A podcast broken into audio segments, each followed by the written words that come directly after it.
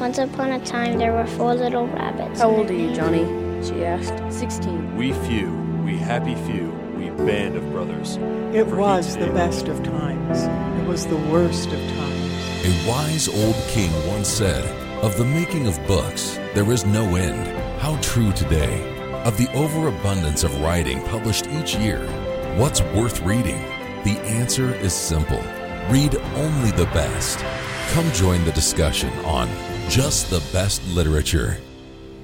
Well, hello again, everyone. Thanks for listening in today. Well, I have a great comment to read, and uh, I'm really excited that these comments are coming in. And this is actually from from a frequent commenter. This is from Drew again. And so, Drew, we just love you. Keep keep uh, keep writing us. It says, dear Mr. Leap, I just finished listening to episode 288. Uh, and actually, he's got the wrong number there, but that's okay. Introducing Moby Dick. That was just a, one of the, the last ones we taped. He says, You and Grant make a great team. I especially liked the discussion about the mysteries of the deep that, for the time being at least, still remain mysteries. Keep up the good work. So uh, we will do that, Drew, and we just need you to keep writing in. And so uh, uh, we, we really thank you for that. Now, on our last podcast, Grant and I finished chapter 40, which did give us some deep insight into the history of Moby Dick and Ahab's encounter, and then Ahab's subsequent madness. And uh, I remember our discussion on that. We had a great discussion on his madness. he went crazy. All right, now for today's program, Grant and I want to discuss Ishmael's view of the whiteness of the whale in chapter 42. And uh, I don't think we'll have time, but if we do have time, we'll move on to chapters 46 and 48. But I, uh, I, I doubt that Grant and I are going to have the time to do that. So, welcome back, Grant. Thank you very much. It's so good to have you back. Now, I, I just want to bring up a little matter from last time. Is is uh, I think it was you that brought up the the question: Do whales really have hunger for human blood? I thought that was an interesting question. Because Ahab seemed to think so. Yeah, he did. He did. And so I did a little bit of research, and uh, not much. I found an article. It was about nine pages of reading, so I skimmed it. I did not read it. Large print, though, thankfully. yeah, that helped. yeah, yes, I need large print. I am I am sixty nine, so so uh, no, I'm just kidding. I don't need large print. Uh, I need some other things, but not, Yeah. not, not, not large print. But after reading through that, I, I thought um, uh, basically there's some difference of differences of opinion. But uh, if you look at like a whale like Moby Dick, basically it says be, that because they must hold their breath underwater, they have no gills. Remember, they don't have gills, so he uh, Moby Dick would not be able to smell blood underwater. Now, but they did say whales can smell blood above water because they have to be able to breathe in, and so. So I guess if A- I guess if Ahab's bleeding all over the top of the ocean, then they could smell the blood. and apparently, scientists examined whale brains and they saw that all the components were in place to make a whale capable of smelling. Right. But they still seem unsure about a lot of the species. If they can smell, it would have to be above the water. But I guess that's all that they really seem to understand. Right. There, there might be an exception with a baleen whale. Yeah. because they have to eat under the water. They can't come above water. They have to eat under, and so they think that they have the appar- the right apparatus to be able to smell underwater like a shark, and so that's how they could smell the krill. You know, so so anyway. But uh, aside, we brought it up on the radio. Now it's up for everybody else out there to do their own research. so, so anyway, uh, it, it, I thought it was still a, gre- a great question to listen or to, or to look into. Well, now let's get into chapter 42. I think uh, this is one of my favorite chapters in the whole book. and, and there's a lot to unpack here. And I have a few statements to say at the end that I think it still has everything to do with Melville's religious crisis. and that's what I think it has to do with. All right. So, uh, The Whiteness of the Whale, my book begins on page 204. And uh, essentially, what, what goes on here, and I'm going to just read the first quote. Um, it, it's almost like Ishmael wants attention. you know, he's talked about Ahab and the whale. Now he wants to give us his view. He says, What the white whale was to Ahab has been hinted. What at times he was to me as yet remains unsaid. So, so uh, I, I can see, uh, you know, Melville in his in his study writing this up and kind of chuckling to himself. You know, oh, let's get this in here. So uh, uh, he goes on then to say, and we'll get it, you in, involved in this too, because I know this is one of your favorite chapters. But uh, what, what Ishmael then says is that Moby Dick, Mo, Moby Dick, excuse me, that's, that's where I look at the whole sentence at the same time, so I combine words. But Moby Dick could awaken. You see where it came from? There you it. go. It's not that I'm crazy out there, people. anyway, uh, Moby Dick could awaken alarm in any man's soul. But Ishmael seems to think another thought about Moby Dick. And uh, he said there's this nameless horror concerning him. And so, so I don't know what you think, but it seems like to me what Melville is saying is Ishmael wasn't scared of the whale because he was the whale. He was scared because he was white. right. And it seems like the way Ishmael describes this is so convincing that I think I'm afraid of whales now just because of their whiteness after reading it. it. It does make a lot of sense. And really, Captain Ahab might be the outlier here where he just hates whales and has no fear. Flask is another outlier where he just has contempt for whales. But most people probably just fear the whale and perhaps don't know exactly why. Ishmael posits that it is the whiteness of the whale that is actually the most fearsome part. Not not how gigantic it is, the color. And he he makes a great argument for that. Yeah, it's amazing where he says t- to him, he calls fear of the whiteness is the great horror. it's like, I mean, here's that that whale is like how many tons does it weigh, and the jaws of that whale. I mean, that gives me the creeps right away just thinking about it, and then getting down on one of the little skiffs. You know, like I said, that one that one of the programs I talked about. And when I was in Alaska, I was in a little skiff, and that that big killer whale flapped his tail. I was done. I was getting me out of here. Well, there Get was me back on land. there was that part a few chapters later where I believe it was, um, I think it was Flask who was urging on the the men rowing the boat, and and he was almost making them feel like the whale was directly underneath them, and as its tail came up, it was caressing the bottom of the boat. So it was like directly underneath them the whole time, and so these these oar men are in a panic as they just essentially row for their lives. Yeah. So that's that's the scary thing about being on one of these tiny boats, hopping off the ship, getting into one of these smaller boats. Now now you're really vulnerable. It seems like. Right. Oh, absolutely. You'd be absolutely vulnerable. But for Ishmael, it's not that that bothers him. It's the whiteness of the whale. right. so, so, so he, he goes on to say um, that this horror could completely overpower him. And he, he makes this other comment in there. It says it was mystical, it was ineffable, meaning it, it was too great or too extreme to describe in words. And he said he despaired to describe it in a comprehensible form. It, it caused him depression to try and formulate what his fear is and what, why, why does the whiteness fear him. Well, it did make a lot of sense. He did Yeah. well to make it comprehensible, even if he thought it was a struggle. Yeah. I mean, like I said, it, it did convince me that that's the scariest part of the whale. Yeah, yeah. It's it's funny. It says, uh, of course, I put this in big black letters on our script here. It says it was the whiteness of the whale above all that appalled Ishmael. so, so what, what I would like to do is talk to Melville someday and say, what were you thinking here? Is this is this really serious, or are you trying to be um, just comic? And and I, I'm beginning to think that he was really serious about it.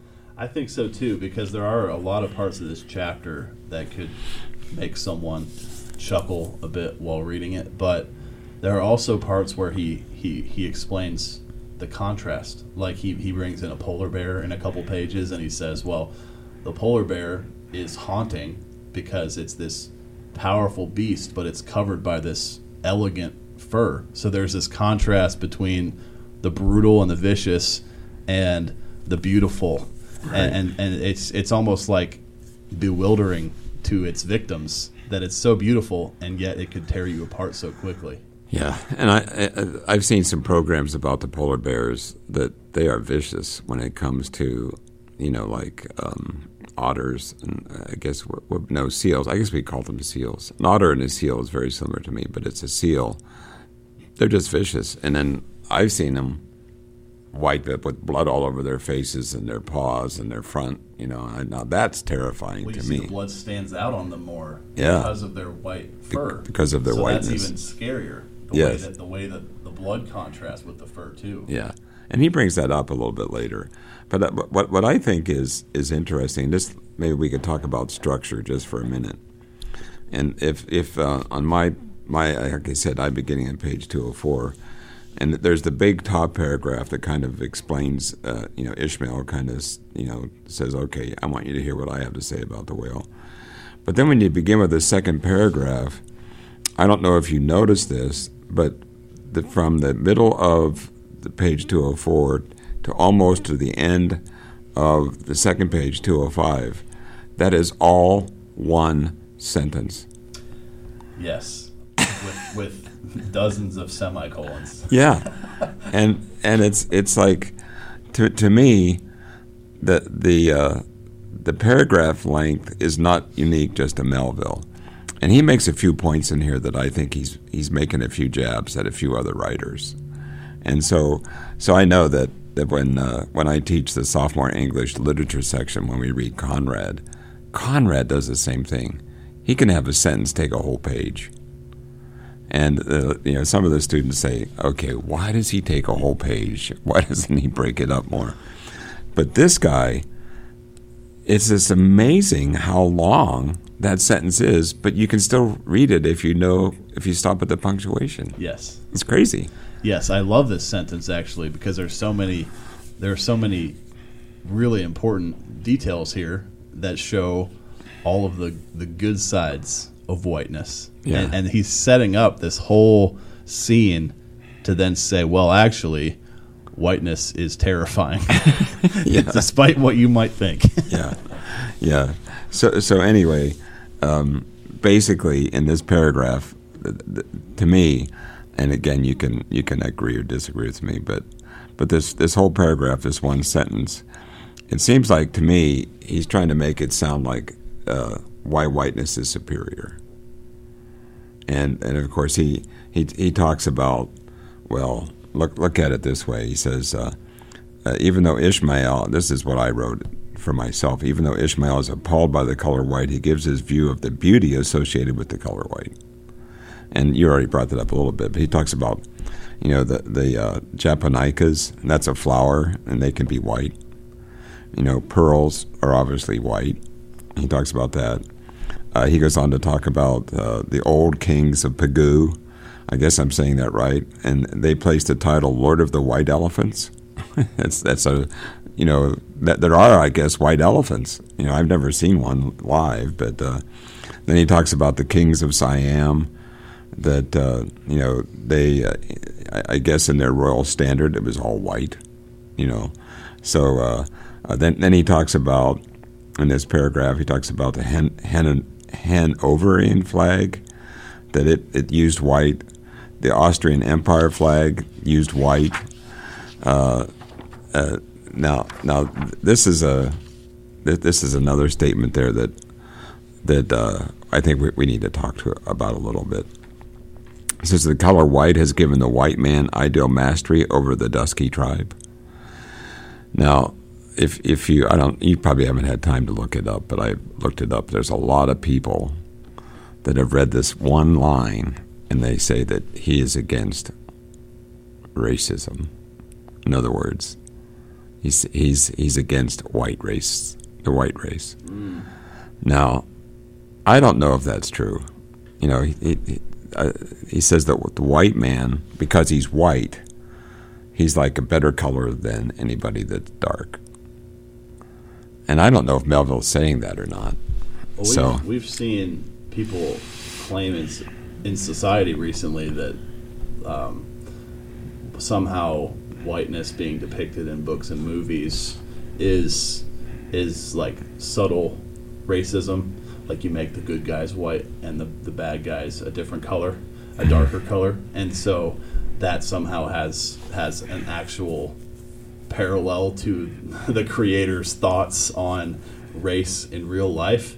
Um, and I always thought that was pretty ridiculous, but maybe they're latching on to one statement like this in an entire massive book like Moby Dick and trying to make their own points Yes. about how everything ties back to skin color somehow. Right. I don't think, in, personally, that Herman Melville was saying anything about one race being better than another. No, based I don't. On skin yeah, color. I, I don't either because I know that if you look at the very beginning of the book, it's it's like he talks positively about everybody, like a Queequeg. I mean, he's a tattooed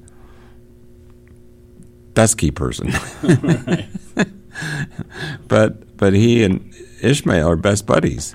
So so you know uh, now he could be saying that some men see that Right. see it that way. But uh, that I could agree with. But but I don't. Uh, again, by the time we get to the end of this, I, I have my my view is. I I think. The the color white is just unexplainable. It's a mystery, and I think he's equating it with the mystery of the universe and, and everything else. So so let's go let's go on. Uh, the Romans considered a white stone a symbol of joy. That's in there. And I think it's interesting. Uh, you know, your your uh, grandfather brought this up in a sermon one time that a white stone in the Bible is a symbol of acquittal. You know, you've gotten your sins. Okay, you're gone. They're gone. You know, so you know that's nice. Uh, it says, uh, but Ishmael claims whiteness is actually a terror to the soul. Then even the color red frightens people as if it were shed blood.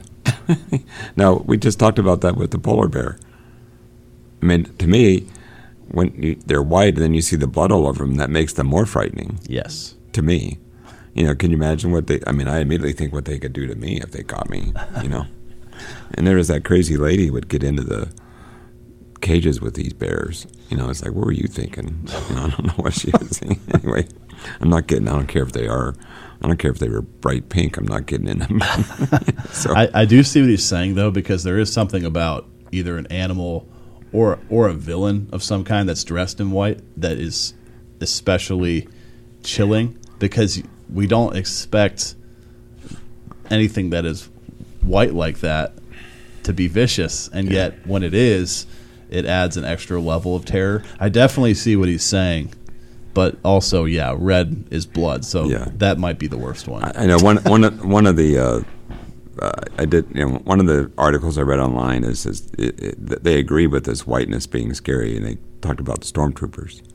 oh yes, yeah, so so you can see that Lucas, you know, he probably read Melville. He probably read this whole paragraph. He probably read the whole uh, chapter on whiteness. All right, I I think it's funny there. It says. Uh, uh, he goes on to say anything with whiteness is like a scary ghost, a white shark, or a polar bear. Now, a white shark would scare the daylight out of me. If I were in the ocean and I saw a white shark, I'd get out as fast as I could. but but I think here's here he's making a, a cut at Coleridge where he says he thinks an albatross is creepy. he says that, and and he takes a dig at Coleridge. Uh, Coleridge is the rhyme of the ancient mariner. He even uses the word Coleridge right in the sentence. So he's he's picking on Conrad, Conrad. I mean Colrad, C- Coleridge. Yeah, there you go.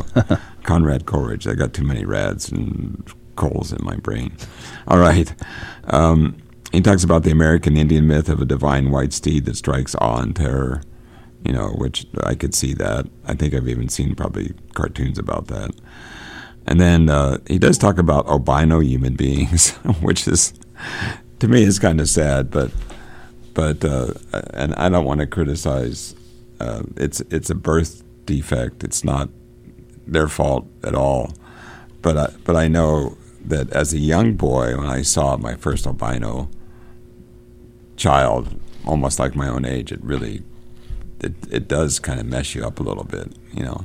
And it seems like a big part of this chapter is that it maybe shouldn't disturb us as much as it does. Right. The color, the color white.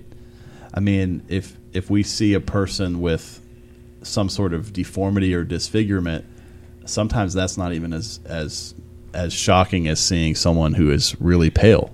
Right. Even though it's- the other person's body isn't isn't all there and it's not all working properly. Right. So Right. why why are we more disturbed by the pigmentation rather than a missing limb or a, a messed up face or something like that? It it's really it doesn't ma- make sense. No, it's just a matter of experience. If you don't have experience, you know. And then I think probably some movies had made albino characters seem to be wicked. Right. I think I remember remember a movie like that. Now he goes on to talk about the White Hoods of Ghent, and of course this is something where white would have been really evil because they were rebels against Louis II, and it's like they're the KKK, you know. So so, but we I, I think I added the KKK in there because they wear white hoods too, and they terrorize people. There's a lot of hypocrisy involved in that being evil but wearing white. Oh, when, when white is supposed to be a symbol of purity, white Right. white clothing, and yet they're you know lynching people on someone's front yard on know, fr- front lawn. terrible. Yeah. but, but but he said even if white is used for something grand and gracious, it can be scary. You know, and uh, uh, you know, of course, I was you know raised Catholic, and priests all were white all the time. You know, it didn't necessarily scare me, but I, you were afraid of the priests because they would, you know, if you stepped out of line, they got you. They got you hard. Um, he, says mariners are afraid of white water and that's because the rocks are hidden underneath them, and they know what's going to happen if they, if they're not careful. Um, now, I, I think it's funny in the middle of the chapter, Ishmael admits that some people think he might be a tad bit panicky. uh, but but he goes on to say he thinks he's reacting based on some some hidden instinct, the way a horse who's never been gored or even has seen a buffalo will freak out if it smells buffalo hide. I love that analogy. Yeah, yeah. So, so the, the the the thing is, you know, as we get to the end of the chapter, finally Ishmael begins to. I mean, this this goes on way beyond that paragraph. There's there's we're not getting to even everything. There's the White Tower of London. There's the White Friar or the right, you know, the White Nun, and I, I think the right, the, the White Friars were kind of vicious. You know, I, I don't think he wanted to mess with them, and uh, uh, the, the he, he goes on then to say his final suggestion is he gives a few reasons that whiteness might seem alarming because it's indefinite, it's void, it makes us think of non-existence and atheism, and it's simultaneously the absence of color and the mixture of all the colors. So, so to me, that's where I think Melville is going with this. It's it's a mysterious color, you know, and uh, uh, I don't know what you think about that. So I'll let you. Right. It could be something pointing to the afterlife, which so many people are confused about. So there's all this uncertainty there, and that can be scarier than any monster. Just not knowing what the future holds, what comes, what comes after death. That that is terrifying to so many people, and that's the reason for the the amount of mourning and sorrow when somebody dies, because then they realize all of a sudden how uncertain they are about whether they'll ever see that person again. Right. I, I remember as a you know, of course, I was raised Irish Catholic, and that's it's pretty full of traditions, and uh, but but I recently saw the movie Belfast. It was it's by Kenneth Branagh, and it's based on his life. It's really a great movie, by the way. I, I would recommend it to everyone. It's if you want to know a little bit about the, you know, so many people were were uh, upset about how the Protestants, you know, uh, treated the Catholics. Well, this shows how the Catholics treated the Protestants, and so it's it's the the coin is flipped a little bit. But I remember one of the things that my wife was shocked about is they, when someone dies, they have a wake and they they keep the body in the coffin, and everyone has a big party. I mean, it's just a huge party. And as a kid, I went to mostly all Irish Catholic funerals. But the thing that was really freaky to the kids was, you know, they're grandparents and they've drained all the blood out of their bodies, you know, so they're really white. You know, there's a pallor, and then everything around the the thing is white. So I could see where you know, we, after a while, you really hated to go to all these funerals, you know, because it's like, you know, Aunt Aunt Mary or someone cries all the time. Uncle Bud, who was a hypocrite, would say the rosary louder than everybody else. You know, it was, it was, he's dead now, so it doesn't matter. But but but we knew what was going on, and uh, but but I, I can see where you know whiteness would have been scary to me then, you know, and so uh, uh, I I think there's a really good good summary you know at the end. So I, I don't want to. I'll just let you give me some more ideas. Give me some more ideas before I read the final quote. Well, I love what you talked there about whiteness meaning a dead body. It's a dead I mean, body. Really, it is a dead body. I've never seen one before. They And tried to get would- me to kiss my grandmother, and I said, "There's no way I'm kissing my I'd grandmother." lose nights of sleep over seeing a dead body, probably. Yeah. Um, but some people just see them all the time at, at funerals and memorials. Yeah. I can't even imagine. Yeah, I mean, I, I think I may have touched her, and her hand was really cold. You know. I mean, Wow. I didn't like kissing my grandmother when she was alive. You know, because she was mean. my grandparents were mean to me. My granddad called me a Democrat. I Could didn't there, even could know there what be a worse insult? I, I didn't even know what it meant, and I was mad. I thought, "What's he calling me?" He said, "Denny, you Democrat." You know. and of course, he thought it was a big joke. You know, and I did not think it was a big joke. So, It's funny now, though. It is. You have to yeah, I admit. can laugh now. But, but yeah, yeah. Uh, um, when I, I only voted one time, and I signed up as an independent because because my dad was a Republican, my mom was a Democrat, and they fought all the time over politics. So I said, okay, I'm independent. You don't want to get too much involved on either side of that. No, I hated politics anyway, and so I only voted one time. And when my whoever I voted for lost, I said, "That's it, I'm done." You know, so. um, but but it is, uh, you know, whiteness is something unique. Maybe I could read this at the end here. This is on page two twelve from my book, and this this is where I think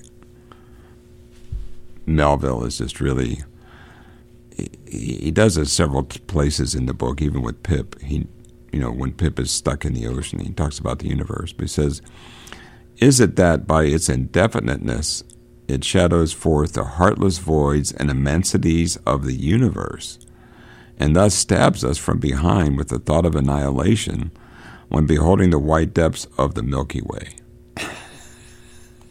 so, to me, that's an incredible quote in the in the book. Well, it is easy when we think of the universe to possibly think of death because we can't breathe anywhere outside of Earth's atmosphere. So the only way that the universe would mean life for us is if we had a different kind of life, a spiritual life. So so I could see where he's sort of equating the universe with death in a way. If he doesn't understand what comes next, then that totally makes sense. Yeah, it's it's like the, the Milky Way makes it appealing, but yet you can't survive out there No. unless you're on Earth, you know. And so, so I, I, think this gets back to his whole whole. I, I think in his life it was driving him to understand why is there this big universe. Why? Why is? I mean, it's it's the things that Mr. Armstrong discusses in Mystery of the Ages. Who am I? Why am I? You know, how did this all happen? And you know, there there are answers for all those questions. And if, if people really study the Bible the way they should, they would find the answers to all those questions. But but so many people are so twisted in their their uh, I guess their brand of religion, and they believe what they're taught without proof. They're confused. Well, the, the, the real answers provide comfort, and false doctrines make everything a lot more scary. So the universe might be scary to those who don't know any better. And yet to us, it's the most exciting thing possible, pretty much. Right. Right. I mean, if, if you look at the way, I mean, Christianity looks at Christ, he ascended into the universe. He didn't die. You know, so, all right. Well, anyway, uh, for all you out there listening, make sure you just read this whole chapter, and, and uh, there's a lot, a lot to unpack in it. Well, that is all the time we have for today's program. Now, on our next program, Grant and I will begin discussing chapters 46 and 48. And then if we get past that, which we really have trouble doing, uh, we'll get on to chapters 52 and 53. Now, you can buy Moby Dick at Amazon.com. And believe me, we're not done yet with this series. It's getting close to the end, but we're not done. So if you haven't bought it yet, do it. But you can get it at Amazon.com. You can also uh, find a good used copy at abebooks.com. And then you also may be able to find a copy in your local bookstore. And of course, you can also check your local library. So please write me any comments you may have to jbl at pcog.org. You can follow JBL on Twitter at jbliterature1. You can also follow JBL on Facebook. Simply search for just the best literature. So until next time, keep reading.